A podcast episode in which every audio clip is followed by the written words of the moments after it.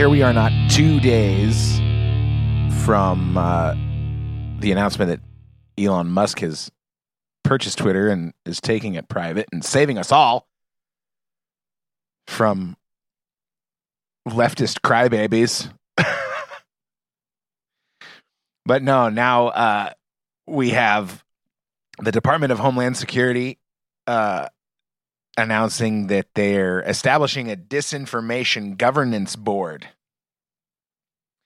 from uh, justthenews.com. Department of Homeland Security Secretary Alejandro Mayorkas on Wednesday told Congress that his agency has created a disinformation governance board. His announcement comes two days after Elon Musk reached a deal to purchase Twitter. Uh, Representative Lauren Underwood, Democrat from Illinois, asked Mayorkas what DHS was doing to combat the targeting of minorities in disinformation campaigns during a House Appropriations Committee hearing on Wednesday. Mayorkas said that DHS was establishing the board with Undersecretary for Policy Rob Silvers and Principal Deputy General Counsel Jennifer Gaskill as co chairs. The goal is to bring the resources of the department together to address this threat, he said. Nina Jankowicz, who served as a disinformation fellow at the Wilson Center, confirmed that she is serving as the board's executive director. So, digging in, to Nina Jankowicz reveals some interesting connections. Uh, maybe the most uh, interesting bit of information, though, is that apparently, according to some of these tweets um, that just went up today, she says, Cat's out of the bag. Here's what I've been up to the past two months and why I've been a bit quiet on here honored to be serving in the Biden in the Biden administration Department of Homeland Security and helping shape our counter disinformation efforts. So I've got a little video here from the Wilson Center, the the Woodrow Wilson Center. Uh, you know, the scummiest president we've ever had, the one that signed the Federal Reserve Act in 1913 and Hello, my name is Nina Jankowicz. I'm a global Hold on, Nina. The Wilson life Center, of and today we're going to slavery. be talking about Russian disinformation regarding the military buildup around Ukraine.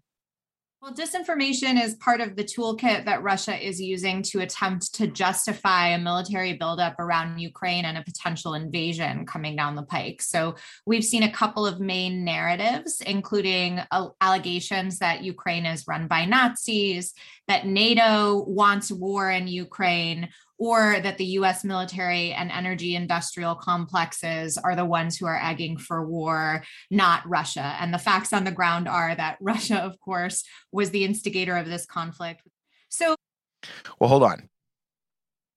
I never heard anybody say that Russia was run by Nazis, uh, but they're definitely powered by Nazis because uh, it's been reported that the most uh, brutal and capable fighters are of the Azov Battalion, which is uh, unashamed neo-Nazi sect within Ukraine, and this bothered Russia, as I think it would bother America. Continuing. So in 2014, we saw a lot more inauthentic amplifiers that would be trolls and bots on the Russian side attempting to spread false narratives about Ukraine and the conflict. Now, you also need to know that 2014 is when the Obama Biden administration was uh, helping to facilitate regime change in Ukraine in the typical Western fashion, which is to uh, foment an insurrection via uh, established um, protesting groups and basically paid agitators. And, and the same thing, I mean, just think the January 6th insurrection, as uh, the mainstream media loves to refer to it and she doesn't get into the details here in this video of, of what the the disinformation about that event actually is or are. Uh, it's too far gone now. But we need to understand that this is what happened in 2014, and there's an active effort by the West and its leadership to keep it a secret, even though it's not a very well kept secret in Ukraine. Now we're seeing a lot more top down control of narratives. So, narratives being seeded among Kremlin officials and then being shared through Russian state media, as well as Kremlin aligned media in the West or different influencers in the West. It's a lot less of the troll and bot scenario. Uh, the social media platforms have gotten pretty good at the, detecting them, and a lot more coming from actual influencers and being shared organically around social media, whether that's on uh, platforms like TikTok, we're seeing a lot of uh, propaganda, certainly, or on closed platforms like Telegram. So see, she's already laying the groundwork for how they're going to run this dis- this disinformation governance board. She's saying, "Oh, well now it's not going to be so much trolls and bots, of course, because Elon Musk just bought Twitter and pledged that he's going to get rid of the trolls or he's going to get rid of the bots and verify that the humans are really humans or make sure that the the humans are all verified." with this new strategy, she claims this would give potentially this this disinformation governance governance board the power to just ban anybody that they don't like uh, under the pretext that they're a Russian agent, basically spreading disinformation on behalf of the Kremlin or any government that they happen to have conflict with at that time. So recently, we saw the United States declassifying operations or intelligence that um, claimed that Russia was planning to sow a false flag attack to uh, have a have a pretext for its invasion of Ukraine um, by by airing that intelligence by declassifying it and telling it to the United States, its people, and the media what the United States and its allies are hoping to do is really take the wind out of the sails of the Russian Federation and any other propaganda or disinformation that they might attempt to sow. And I think this has been a really good strategy so far. Um, it is it's a clever answer to why Biden and the to, West were claiming that Russia was going to invade Ukraine saying, you know, when you both Ukraine and Russia were saying it wasn't going to happen. Think about where it might be coming from and why you might be being manipulated.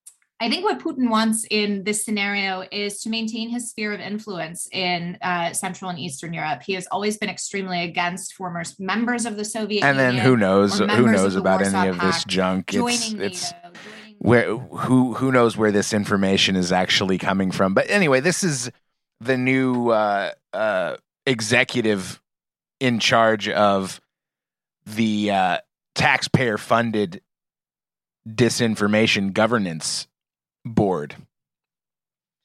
And um, she's a partisan hack. I watched a few other videos belonging to her. Here's uh, some of her comments on. No, let's see. I don't like this one. There was a better one elsewhere. Um, damn, I'm bad at this. anyway, the the gist of it was, uh, you know, she she was in fact behind attempting to discredit the Hunter Biden laptop story. I don't know if she was one of the 51 officials that signed their name saying that it's definitely disinformation. Um, but she did say that that the Hunter Biden laptop should be viewed as a as a Trump campaign apparatus. Um, basically, not outright lying, but doing what these people do, deceiving and disinforming. And now here she is, the uh, the lead uh, personality, I guess, on this disinformation governance board. But what really interests me is how this was already being planned, allegedly. It would behoove them to say that it had been in the works for months before Elon Musk eventually took over but how, what reason at all do we have to actually believe that? I don't really see any. I have no reason to believe any of these people. They say they're focusing on Russian disinformation and migration. Some uh where's the where's the fucking oh, I'm sorry. It's okay. I've lowered my standards to being uh PG 13 now. Which means I can say the F word one time and the S word a few times, I think. I don't know how it works. I'm not a professional. Focused specifically on irregular migration and Russia. I don't know what that means. I don't know what irregular migration means. Is that a technical term?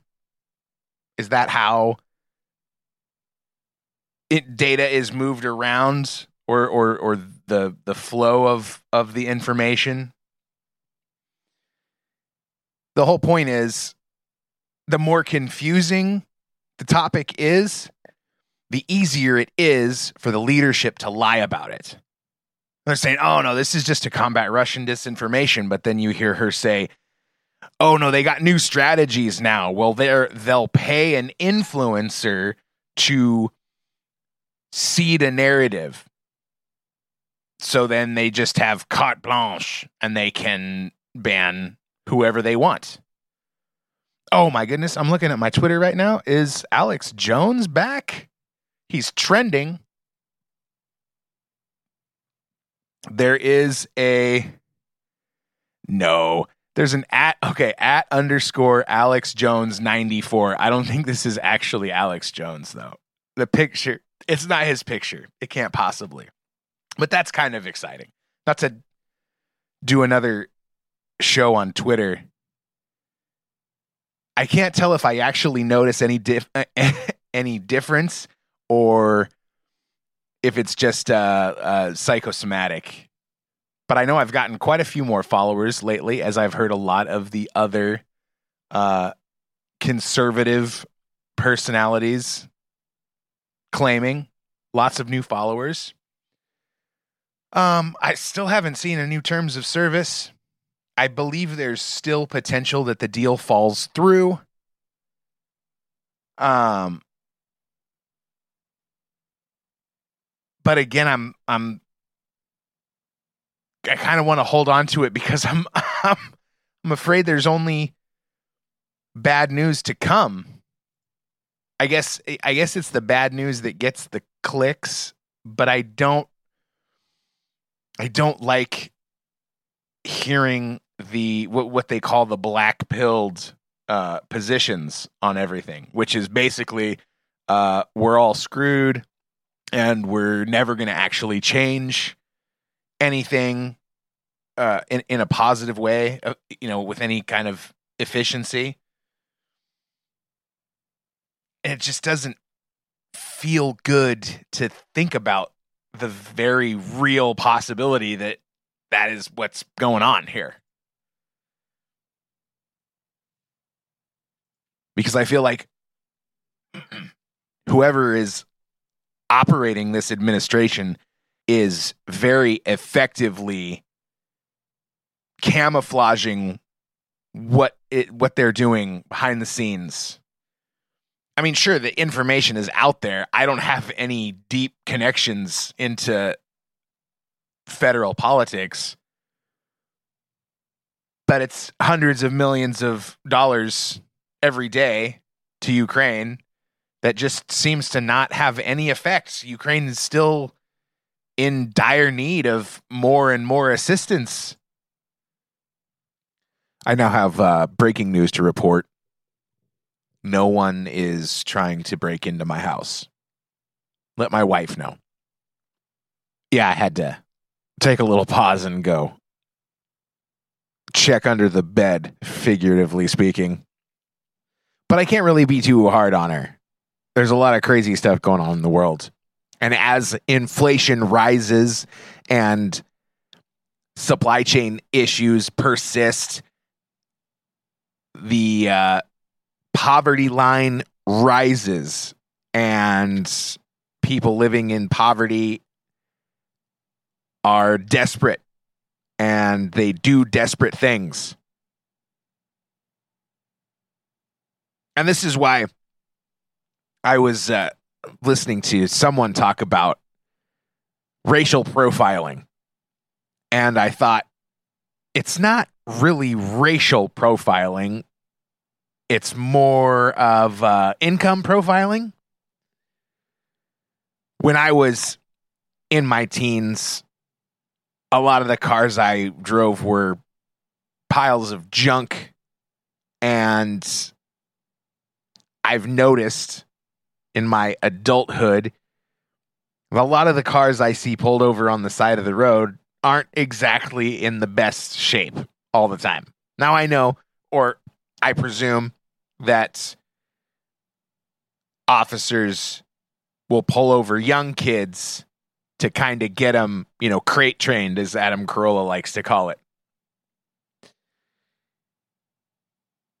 But I feel like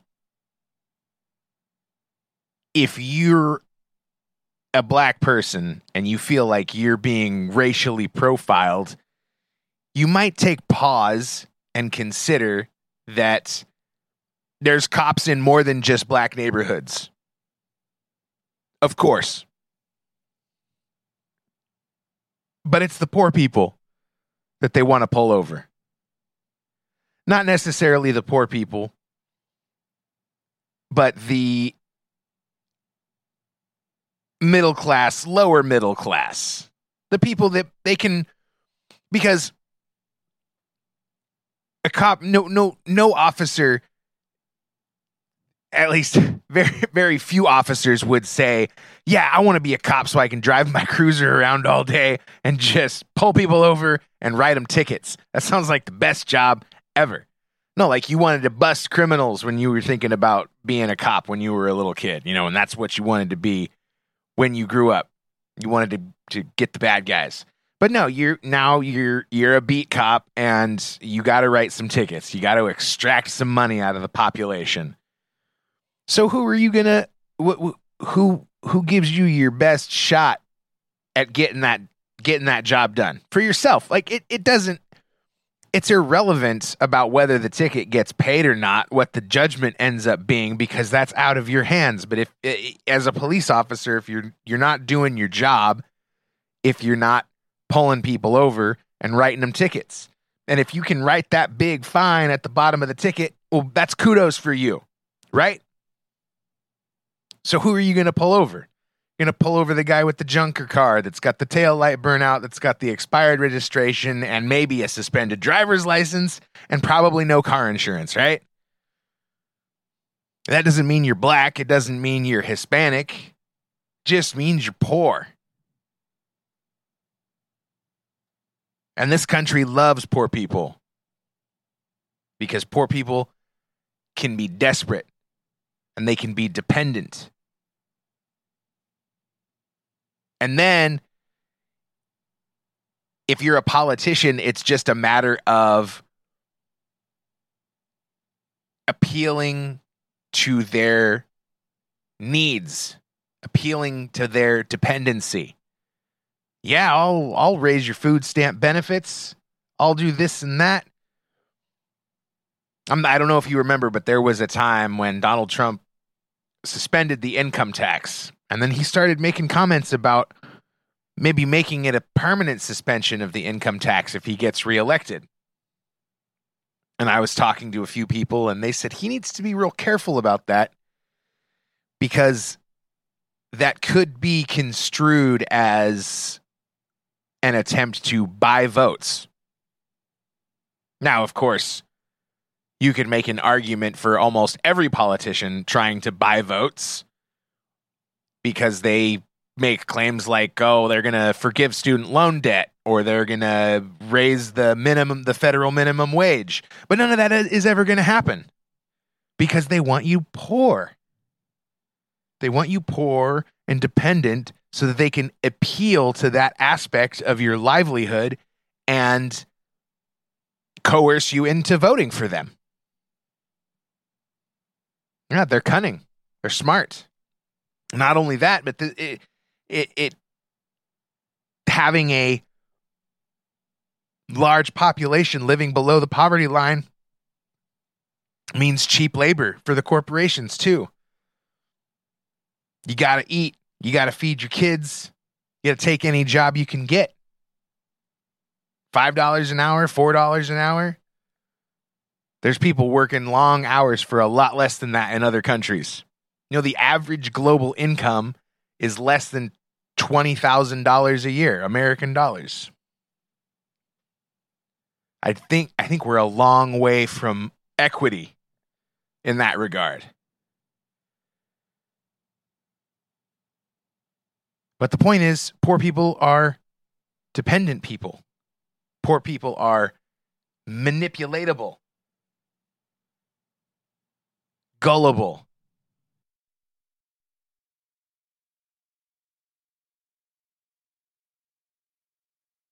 But most of all, they're cheap and inconsequential. You'll work for peanuts, you'll get on food stamps, and then you'll want to protect that welfare that you're receiving. And the Democrats view this as a way to get more votes. That's why they're the party of handouts. It'll never happen. If they forgive your student loan debt, that frees up more income for, for you, which means you become more independent. They raise that minimum wage, that means you got more disposable income, which means you're more dependent or you're you're more independent. And if you're more independent, that means you require fewer social programs, which means the Democrats have fewer objects to entice you into voting for them. And that's what politics in our country has become all about. Just saying whatever you can say and doing whatever you can do to secure the next election for yourself so that you can remain in power. And this is what the corporations want too. That's why they find the manipulatable, there's got to be a better word than that, but that's the one I'm using right now, damn it. Politicians that can be bought, politicians that have influence. That's why Nancy Pelosi and Mitch McConnell have been in office for as many years as they have. Not because they're doing such great things for their constituents. Have you seen San Francisco? God damn.